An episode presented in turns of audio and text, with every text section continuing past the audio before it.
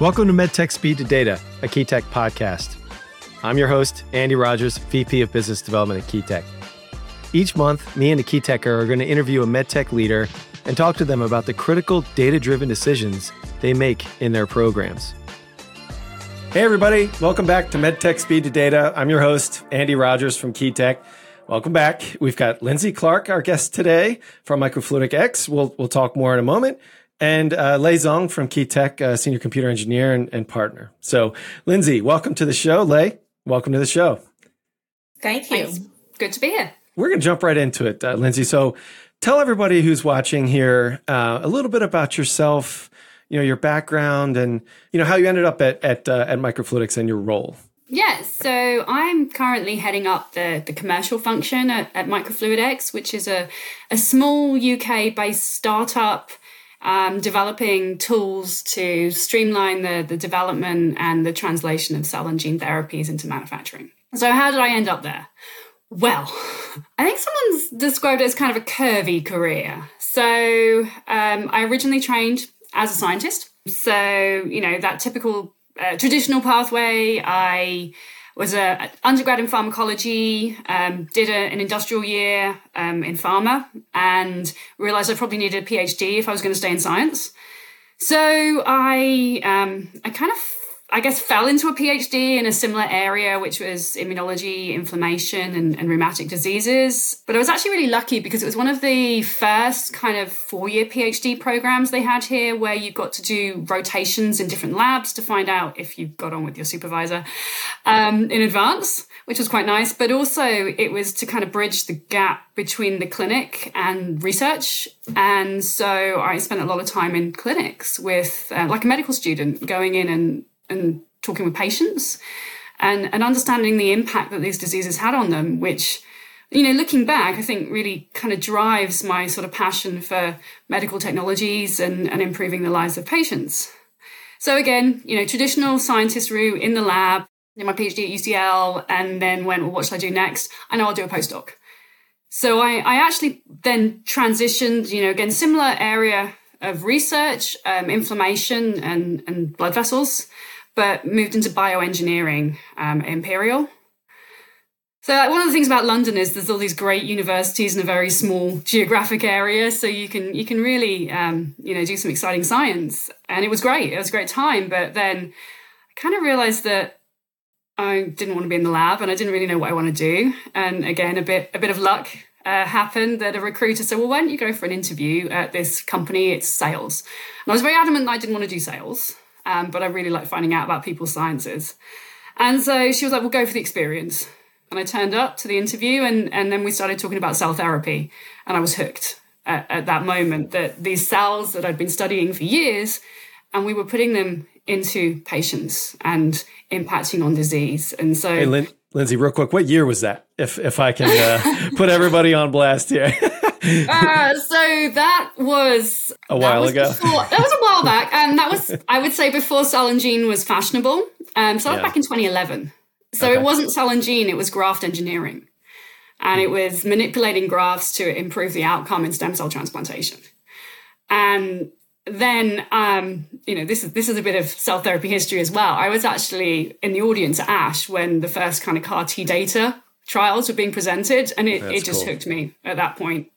And so I, this company that I joined was Miltenyi Biotec, and you know I was very lucky to be part of the team that rolled the Prodigy out into the field, and um, started getting it working in, in things like CAR T and, and other cell therapy indications, and it was it was great. So I, I was there for well, this is aging uh, about eight years. Um, and, okay. you know, I had a hand in a lot of cell therapy process development and looking at different cell types. And, and really, it really wasn't a sales role. It was very much a sales role combined with technical support of this, right. you know, really exciting first-in-man uh, clinical trials. And, you know, we didn't know if they were going to work, but then they started working. And, and now we're having to think about how do we scale this stuff stuff out. So then I kind of moved, and I, I sort of see my career moving further and further away from being the customer to being the salesperson, to building the person that's involved in building the technology and bringing it into the market. And so I um, joined uh, Bio-Techne, who were building out their cell and gene therapy uh, team at that point and started in Europe, uh, built out the kind of commercial side and, and working with, you know, again, building a team there, and then got dragged into a global role working uh, for the first time in marketing. So product marketing strategy, go-to-market strategy for a really wide portfolio of tools that could be used in cell and gene applications, whether it's uh, analytics, reagents, and other things. And then I realized that innovation's happening earlier and that the innovation's happening in startups, and, and maybe I should dip my toe in, in startup. And so MicrofluidX is now my second startup. Um, it was a previous one that I wasn't quite the right fit for. Um, and yeah, we are in the process of getting technology out in the wild and, and first generation prototypes in people's hands, which is fun and exciting time for technology. Yeah, that, great background. So much to to follow up and ask questions about. But let me just pause real quick and and Lei, uh, do a, do a quick background on on on your role at Key Tech and and you know your exposure to cell and gene market just in the last year or two. So my background is computer engineering, as Andy mentioned. Currently, I serve as the director of strategy at Key Tech, um, sort of leaving you know technical Uh, implementation stuff behind, but working with the whole executive board at Key Tech, driving the company strategy in, you know, three to five years, looking at capabilities we want to fill, et cetera. Um, my other hat, we also wear lots of hats at Key Tech. My other hat uh, that I wear at Key Tech is project manager. So currently, you know, in the past year or so, uh, I've been working on this uh, program that's in the cell and gene therapy space uh, for a client, um, offering a novel way, a platform uh, that can perform cell isolation. It's been a very exciting uh, program at Key Tech. Uh, I think we're a great fit for cell and gene therapy just because of our background in implementing all kinds of devices, very complex devices, in some cases in the in vitro diagnostic de- space. And then we can leverage a lot of those experiences Um, and into this new space, uh, really helping the, the clients to achieve their goals.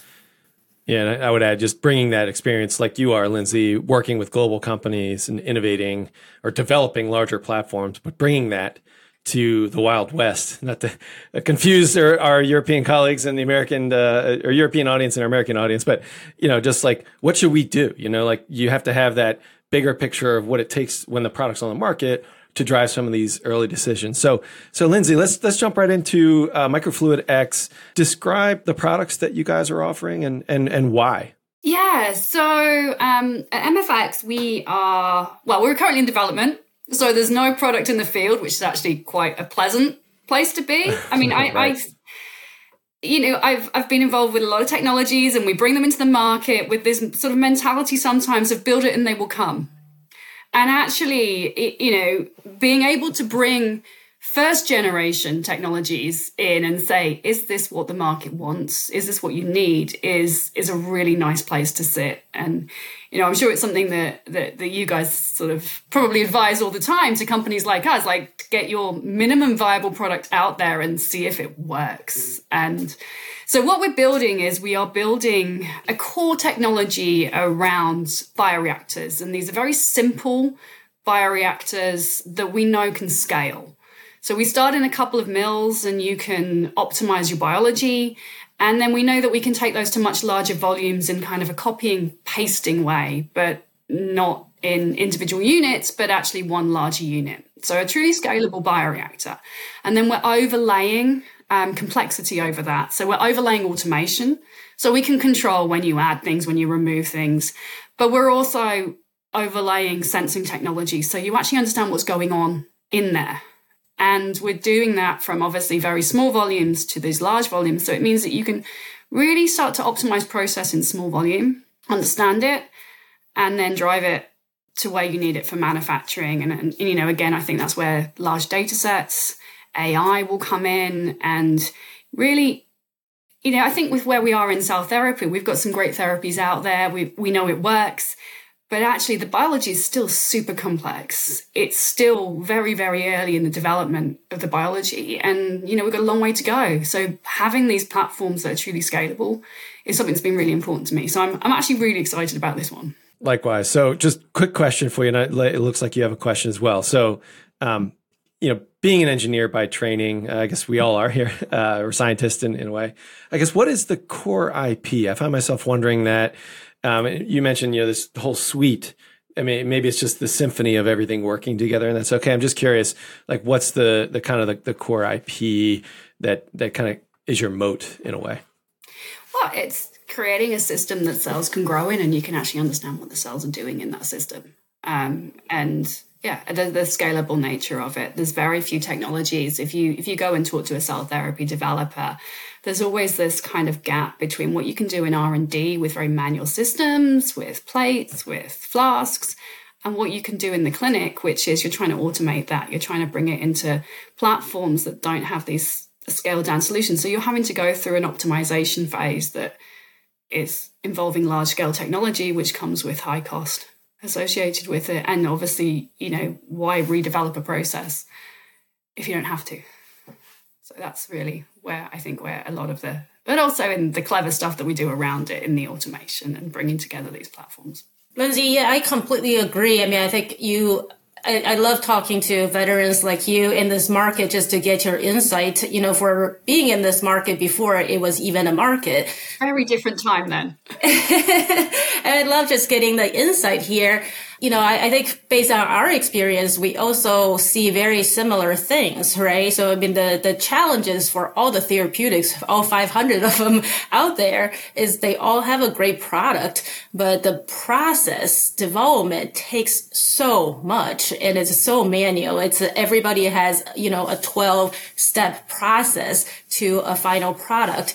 And there's an instrument for every single thing. So every time you move to an instrument or move environment, you have to start over uh, on the process development to get to something repeatable and reliable. So I love this idea that you have one instrument that can work in the lab, but also can help you scale up. You don't have to change anything. It really helps you scaling up. Um, you know, scaling and automation is what we hear day in and day out. What is needed, right? The main driver for this market that reduce the cost, make things accessible to patients. So I really love this angle that microfluidics is taking on, is being able to scale in one instrument. It's what captured me. It's what got me on board. You know, I I do remember meeting the C E O, and I did one of their subject matter interviews early on about what should a technology look like for cell and gene, and I sort of came with this microfluidics ideas, and I was like, hmm. okay, all right, well, good luck. And but do come back to me in a few years when you have something. And it was, it was, yeah, it's it's, it's a really exciting time now, giving that technology out to, you know, people that we're working with and saying, have a play, tell us if it's the right fit. And if it's not, now's the time to be able to change it.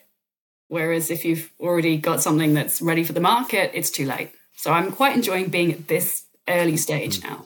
So you're, so I saw the platform, you know, a year ago or almost a year ago at um, Facilitate Advanced Therapies. And so it's it's still sort of like a, not officially launched. You're kind of just showcasing it as this is in development. Is that right? Okay. Yeah, it's still very, um, very much the development. Um, you know, I think first generation prototypes, making sure that cells grow in them happily and we can do the scaling thing. And, you know, also understanding what processes really look like in the wild, because, you know, I mean, my my sort of feeling is that, you know, T-cell process, relatively similar, but, you know, we're moving towards different types of cell, different types of process. We're moving towards maybe shorter processes. Are there things we can do around that that might be better suited to, to the platform we've built? So, so it's, it's an exciting time. So, yes, no product in the market yet, but I'm trying hard.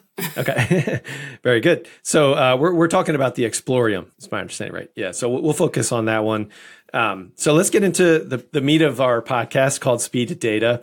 So uh, describe uh, what data uh, was important for uh, defining the requirements and how you went about collecting uh, that data to, to understand, like, is this the right product to launch? You know, it's it's really funny where every company that I've ever worked in, this is a huge discussion. And and I think, you know, collecting the information is very, you have to be very careful about who you talk to. And I mean, talk to everyone is my kind of recommendation on, on how to go about doing this, because everyone's going to have a different idea as to what it is they need. Also connecting the product team with the customer, the with the, with the person who who has the problem that you want to fix, because often, you know, the engineers will ask very different questions to what I'll ask. Um, mm-hmm. And that's quite that's quite fun getting those connections, because often our engineers don't really want to talk to customers, but actually it's it's really good for them. And, and we've had a lot of fun discussions recently as we're trying to define the specification of the automation and what it is that that you need to be building in and what's a nice to have, um, and, and what is what is really going to push the needle on some of these processes. And that's been, yeah, so again, we try and define it through very qualitative discussion, literally something like this podcast. It's like, what is it that you want? What is it, the problems you're having? You know, and actually when you look at these, um, when you look at what the market is doing, when you look at these therapies in development, sometimes you uncover all kinds of challenges that we didn't even think was a challenge to them. So, um, you know, we talk about automation of manufacturing, and, and what you find is if you don't look at it holistically, you can look at your unit operation and say, I'm going to get the best leukapheresis to cells ready to go into culture. But actually we need to be looking at it holistically, because often we just push the bottleneck. So one thing we found when, you know, when the Prodigy was brought in is that it did a lot of great automation of things like cell selection and, and some elements of culture. But we'd pushed a bottleneck into how do I get these complex medias made up and into the system? So actually you might have saved all this time from having to go in the clean room and feed your cells, but now we have a bottleneck where, um, yeah, getting cell, getting um, cytokines out of a vial, which is something you need to do in an isolator, into a bag of media, and, and actually the prep for that is several hours prep for literally something that could be very simply done by a machine, but that machine doesn't exist. We're just pushing the bottleneck if we're not looking at things in a holistic manner. Um, and again, unless you're going out and talking to the, the the boots on the ground who are doing the doing, you'll never understand that actually you could have a product to fix this if you knew there was a problem, but you don't entirely see the whole thing in a holistic view. And I think for cell and gene therapy as, as an industry, uh, as technology develops, we really have to start looking in a more holistic viewpoint as to what is the impact of our technology going to have. And do we need to be looking at upstream and downstream of that? Do we look at how we connect? Do we looking how how we actually, you know, potentially collaborate with technologies? Because there's so many complementary technologies that could work better if we design them together. Lindsey, yeah, yeah, I completely agree. I mean, you know, from what we know, you know, the different uh, therapeutics may have somewhat different processes, or everybody's process can be sort of unique, right? So for, I guess I'm just curious for microfluidics, uh, for the bioreactor side of things, uh, I, I get that. I think I agree that it's very important to look at things holistically. But at the end of the day, I think microfluidics settle on the bioreactor portion of that process, right? So how wide of a range of different use cases do you guys have? Have you guys seen from talking to the customers? And, you know, how long does it take to take to, to collect that data? And what do you decide to do of that wide range of input?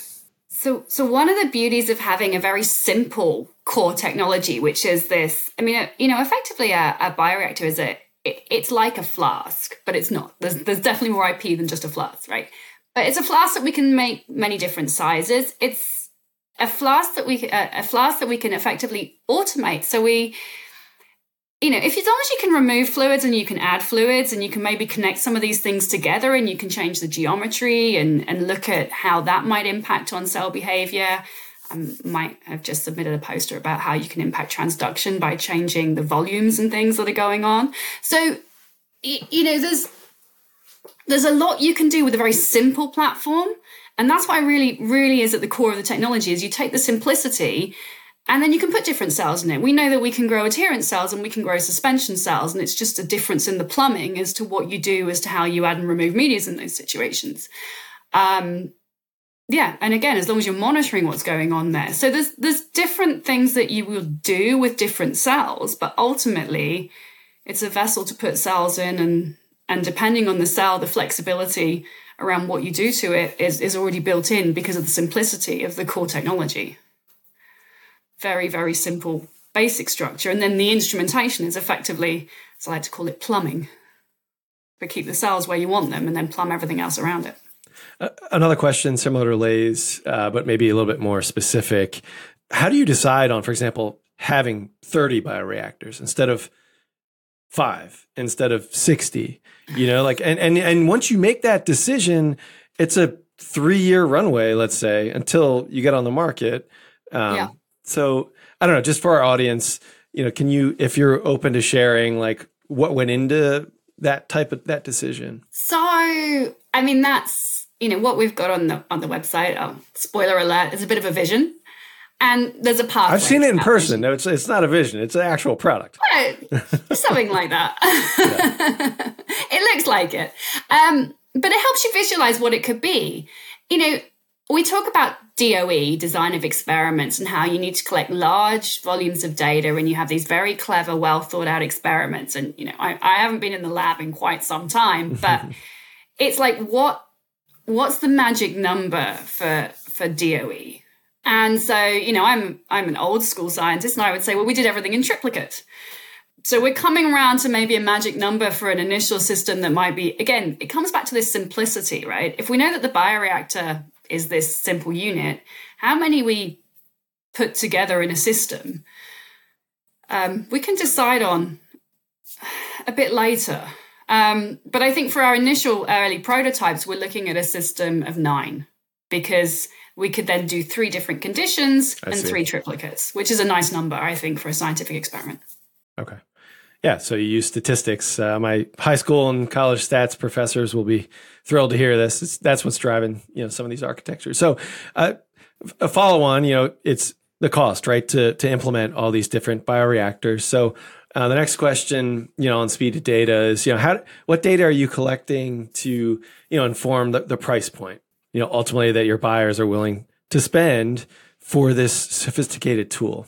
So pricing is always a controversial conversation, right? You know, and you can totally overthink it as well, because I'm I'm going to sound like probably, I, I think that the, the Americanism is, is real estate, um, but the price is what someone's willing to pay, right? I'm going to sound like an estate agent, okay? Mm-hmm. The price is what someone's willing to pay, and until they pay it. Right, right. But in order to get a price, you've got to understand the value that you bring. And if that means, again, I'll put my marketing hat on at this point, that means understanding your end user, the person who is going to be using this. If you're developing a technology that is going to fit within, um, so we're looking at, we're looking at automation and cell culture here. If we consider it from the perspective of, well, okay, cell and gene therapy, um, you know, we're, we're meeting a real unmet need here in that scalability of translation. That adds considerable value um, to what we're building. But if we were going after a platform that was, you know, automating something that actually, if if we're looking at a non-industrial scientist, if we're not saving them time, if we're if we're saving time, but actually for an academic, actually time is is sort of a bit less relevant. It depends on who is going to be the the customer of the product. And again, it depends on the product. If you've got something that you're going to market with, and actually it probably feels a bit like it might be a commodity product, then you're going to have to look at the benchmark. You're going to have to look at what the market will accept. You can't come in at three times the price of something that does the same thing. So all that has to be factored in. But ultimately, it's down to what value do we bring? And that depends on knowing the customer and and and going after, you know, maybe you go after a niche market first and then you spread it out, or you go. So, yeah, I mean, it's always a controversial discussing whatever products you're bringing to market. I'm sure you're enjoying it, at least at MicrofluidX uh, versus, am I pronouncing that right, by the way? MicrofluidX. Um, I've it, given up trying to pronounce it. Um, so you must be wrong. They'll kill me for saying this, but the co-founders are French. And when you say it with a French accent, it sounds like microfluidics, which sounds great. Mm. Um, I can't say it. So I'm sticking with M F X. And, yep. and that's that's my story, and I'm not changing it. So M F X is much easier to say. Okay. Well, my, my, my comment was, I'm sure you're enjoying that dialogue uh, there, as opposed to, you know, those global companies you mentioned, Miltenyi and um, you know, Bio-Techne, where it takes a year of sort of meetings and slide decks and more meetings and a couple conferences, and then oh, another year uh, to to agree on a on a price target, which then is, those are your market requirements, and then you got your product requirements. And I, I don't know, I don't think it's that bad sometimes. Okay. I mean, all right. experience has been pretty good. Maybe I just go in and go, I think this is what we should pay. But again, there's a structure to it, right? You're going out there and you're saying, well, where am I positioning this product? And and actually, because you're bigger teams and not just one person trying to work this out, it, you've got a team that will pull that information together and you can and you can look at it. Um, you know, but I, I do think it's down to, and I am not, ash- this is, I'm not ashamed to ask a cheeky question to, you know, people that we're doing voice of customer with, which is, what do you think? And again, you know, there is a, there's, when you're adding complexity into things, so you could make a, you could make a cell culture chamber, bioreactor, um, to grow cells. And does it need to have all the automation for you to see if your cells will grow in it? Well, actually, at the moment, we're, we're doing everything manually. Does it need sensors in it if it's just an early look-see experiment? And so then, you know, do you layer over that complexity? And, and then you realise the value of that complexity. So it may be that there are different S K Us or, you know, there are different there are different options depending on what price point you feel most comfortable at. All to be thought about when we have a product that's near the market. But, yeah, it's definitely things that we're we're considering.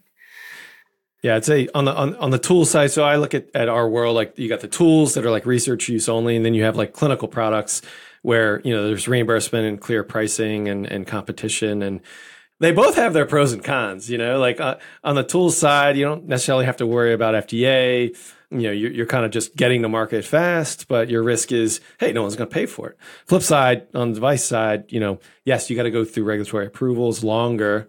Um, but, you know, there's a, a, an upside or a more, I guess, mature market, uh, known market that you're selling into, you think you'll sell into. So it's interesting.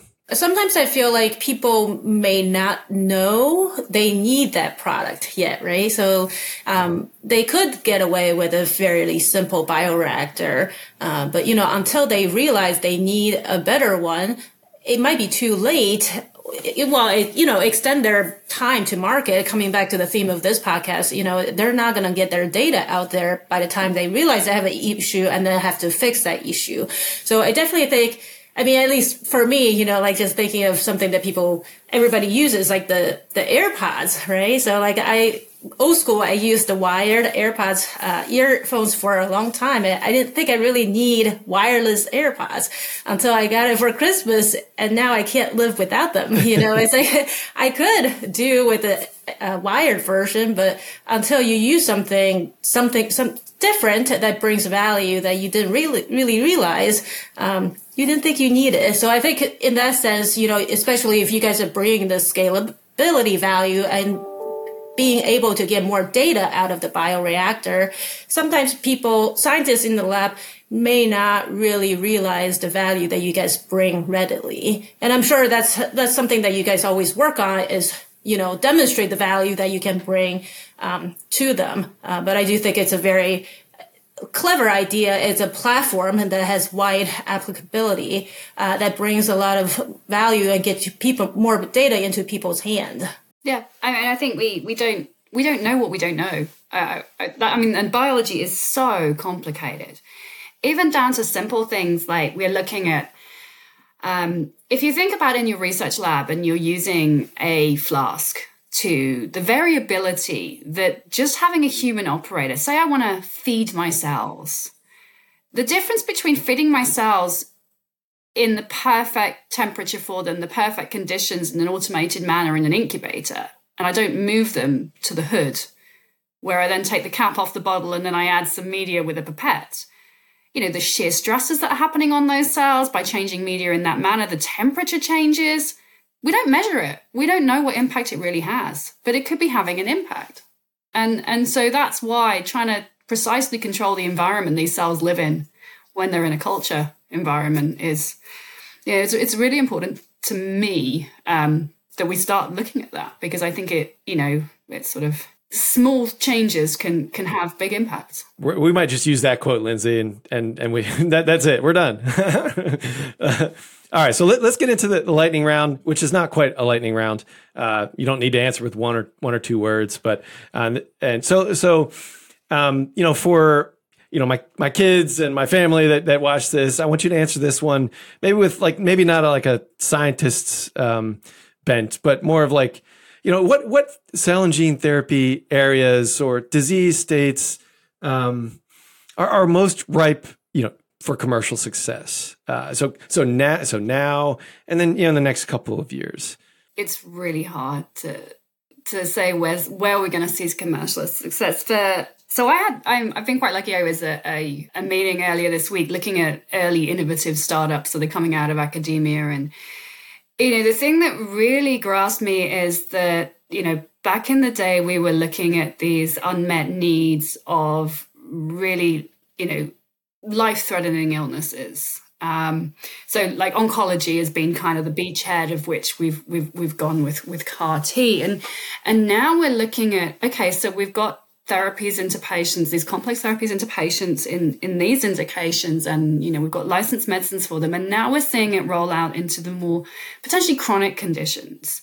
So I sat through a series of talks about um, epilepsy, hearing loss, huge indications where there is still great unmet need. That the, the conditions I studied as a scientist back in the day, the rheum- rheumatology Um, the rheumatic diseases, that, you know, the, the vasculitis of this world, the lupus of this world, these can still be life-threatening conditions if they're refractory to the treatments that are currently available.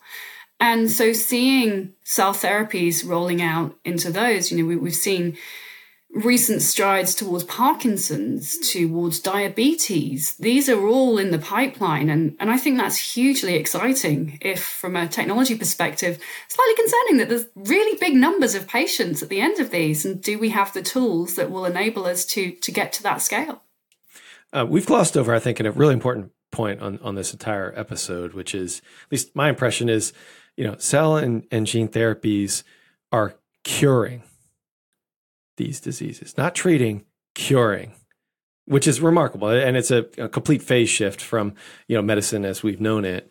Um, so very interesting. Yeah, it doesn't necessarily need to be your onco sort of patient. There, there are plenty of other indications. That's a huge point, actually, that, you know, when I first started in this industry, we didn't know if these therapies were going to work. Then they started working. And then literally in the last five years, we started saying curing. That is... to have seen that in my career is, is incredible for me. Yeah. I, I would add also, from somebody who does not have the deep science background, you know, just peripherally involved in technology, you know, looking at it's, it's curing for one thing, which is already mind blowing. It's almost like black magic, but it's a lot of times it's one dose, one treatment cured, right? I mean, that's like, we've been dealing with cancer for hundreds of years, right? People, it, this, this has been the medical journey, and it really is mind blowing. We're getting to this point that it's one dose cured cancer. And you can uh, really apply that from now from rare diseases to more applicable that has a lot of patient base, as Lindsey said. And it's very exciting as a whole sector.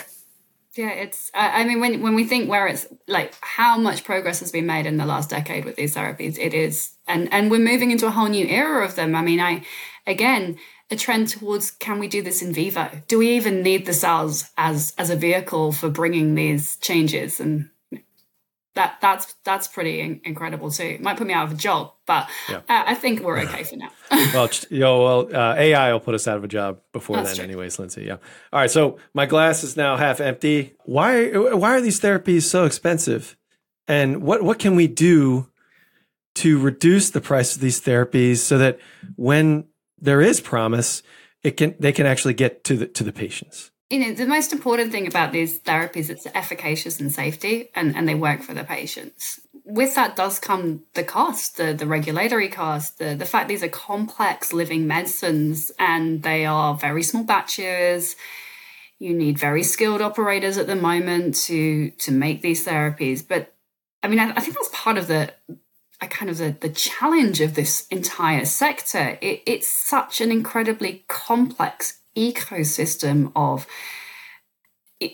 individuals and organizations that can add small elements. Everyone has a, a little piece in this puzzle to make this.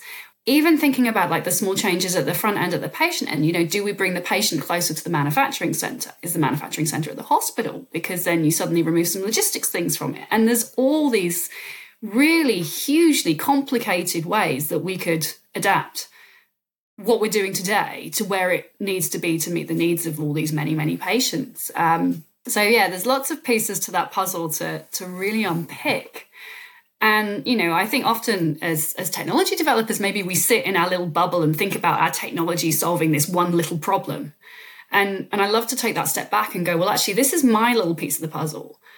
But, you know, I talk about this kind of whole ecosystem where if we can't get the costs down, then we can't, there's not going to be a market for these therapies. So the therapy developers aren't going to be able to treat the patients because the patients aren't going to pay for them. So it's not just about cogs of manufacturing. It's not just about making enough. It's about the market actually wanting to adopt them. And as someone who makes, you know, who engineers pieces of hardware and and and puts plays with cells, that's an incredibly big problem that I can't solve. And so it comes back to, I think, collaboration. I think having that ecosystem more tightly connected, and it's not just one one thing that was going to push the needle on this. It's going to take an industry moving in the same direction. Yeah, you're certainly playing your part in that. Um, you know, can you just talk real quick about the what your effort there, the, the C G T Circle, and what that's all about, and how you're helping kind of create this tighter knit uh, ecosystem? It, yeah. Oh, yeah. So the C G T Circle is a grassroots networking. Basically, we we saw a gap for um, women in the industry to become better connected.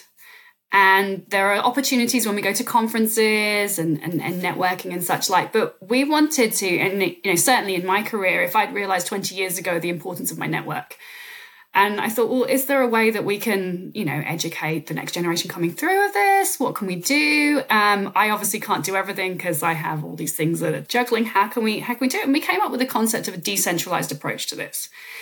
So the C G T Circle core team is kind of overseeing like the brand and, you know, supporting, but supporting small commun- communities to put on events for the local community. And so we've hosted about ten events over the last year um, with people across, women across the globe. And um, it's really gearing up to be a really exciting twenty-four for us because um, suddenly the The industry's kind of got, grasped the concept and thought, yeah, why not? It doesn't have to be a big event. It can be a small event. And it's connecting M S D students to V Ps in an informal manner and learning from each other. And certainly it's it's really been a lot of fun.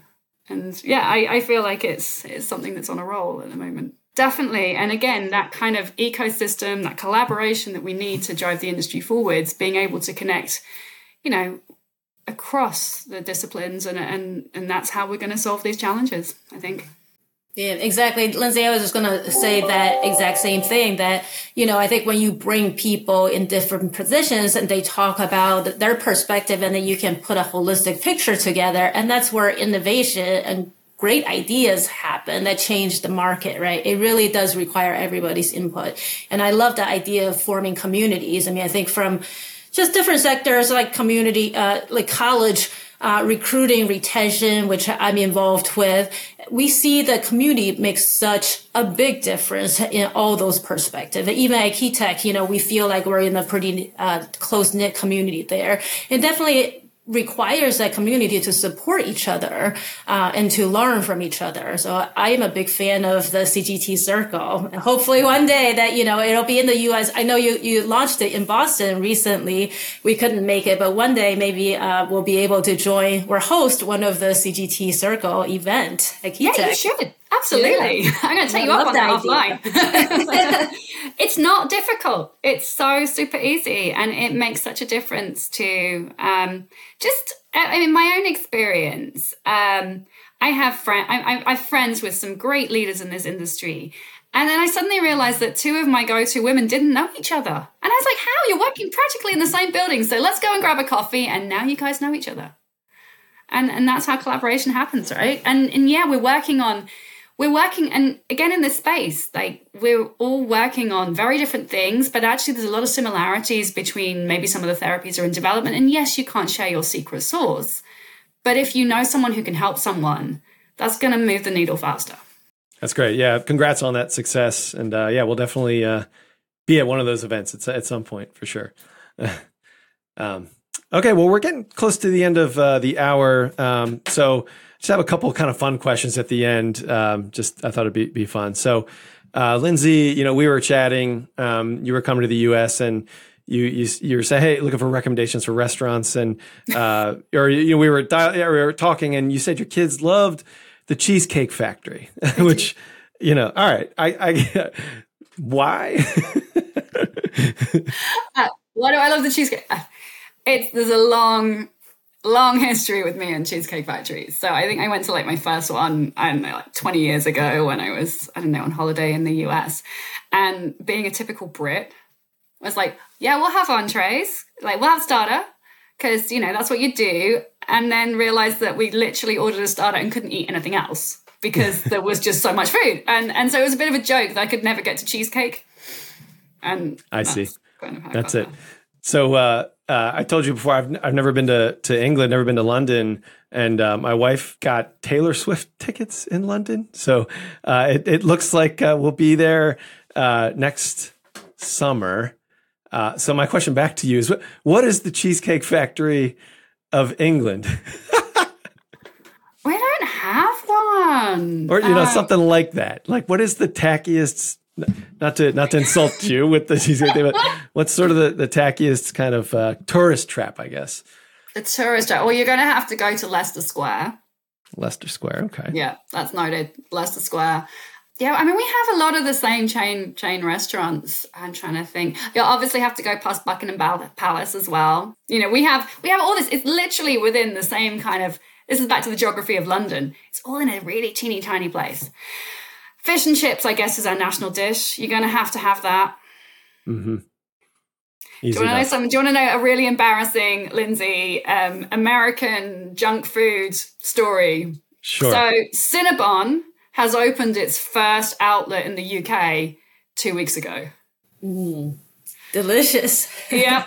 Yeah, it's all downhill from there. Yeah, they're guess, addicting. Guess who may have already picked some up for her kids when she was just out of London. Curiosity, is there a Cheesecake Factory in London? No, there should be. This is why I go there when I'm in the U S. Yeah. so, uh, so also... Um, next time you come to the U S with, with your family, Lei, Lei, I know, has been to how many national parks? Uh, what are your top, you know, four or five U S national parks, Lei, for Lindsey and our, our global audience when they come to the U S? Oh, yeah. Oh, I love the national parks. It deserves its own episode on the podcast. um, well, so I think on the East Coast, uh, the Smoky Mountains is one of the, the biggest national parks, and it's It's beautiful. It's like uh, under radar that most people don't talk about it when they talk about iconic national parks, but it is a gorgeous place to be. I would highly recommend that on the East Coast. Uh, it's in the Tennessee, um, North Carolina area. I've never been to the Everglades, so maybe that when we're down in Miami, I don't know if there's a chance for us to, to sneak away and go to the Everglades if it's close by. Uh, but the iconic ones are great if you haven't had a chance to visit. It's, it's you know, the the poster child of American landscape beauties. Um, the Glacier National Park, Yellowstone, uh, Yosemite, it looks like a fake picture. I've got pictures and everyone's like, is that a backdrop? It's like, no, it's actually just yeah, Yosemite Valley in the background. Um, Sequoia National Parks, to see those redwoods before they're gone is, you know, one of the highlights as well. Uh, Grand Canyon, if you're into hiking a lot. That's definitely- no, I've actually been to some of these when yeah. I was, again, back nice. In the day, I did a tour of the U S when mm. I finished my undergrad, and we we trekked around. Like, we kind of went, where should we go? We did quite a few of those. Oh, good. Well, you already got a leg, leg up. Yeah. yeah. Awesome. Well, Lei, thanks for sharing those insights. And Lindsey, uh, I'll take you up on the fish and chips recommendation and yeah. um, see if we can connect when I'm over there. So you should definitely. Yeah. yeah. Like, so you, it's, she's playing in London? Yes. You don't know this? Yeah. yeah. I have a tween. My my daughter's ah. a teenager and she's obsessed. So yeah. Is she coming with you, or are you leaving her at home? No, she's coming. I'm not actually going to the. I'm not like going to the family show. Trip. Yeah, yeah. I'm not going to Taylor Swift. Just to be clear, my wife and daughter are going. There's nothing wrong with that, Andy. Yeah, yeah no. Um, We're all Swifties underneath. Yeah. I thought it was you and your wife coming over to see Taylor Swift. I wasn't going to say anything, but now it makes sense. Yeah. Well, actually, I want to see Paramore. She's opening it for Taylor, but that's another story. Okay. Um, all right. Well. Lindsey, thank you so much for the insights uh, on the episode, and you know, like I said, I think it's it's great that that um, the impact you've made so far um, in your career, and and you're really like you've sharpened your tool um, to hopefully to the success of MicrofluidX or M F X. You got to talk to whoever's in commercial there, um, yeah. But um, you know, really, thanks again for for coming on, and um, excited to catch up sometime soon. Yeah, it's a pleasure. Look forward to catching up when you're in London. Yeah. Great right. Talking to you, Lindsey. It's so insightful. It's always a pleasure to speak with you. It's a pleasure speaking with you guys too. Always fun. All right. All right. Thanks everybody. Until next time. Talk to you later. Thanks for tuning in to MedTech Speed to Data, a Key Tech podcast. Join us each month for more ways to get the right data faster to inform critical decisions. Find additional resources on our website, key tech inc dot com. If you like this episode, don't forget to subscribe. And please leave a review on iTunes whenever you listen. Thanks.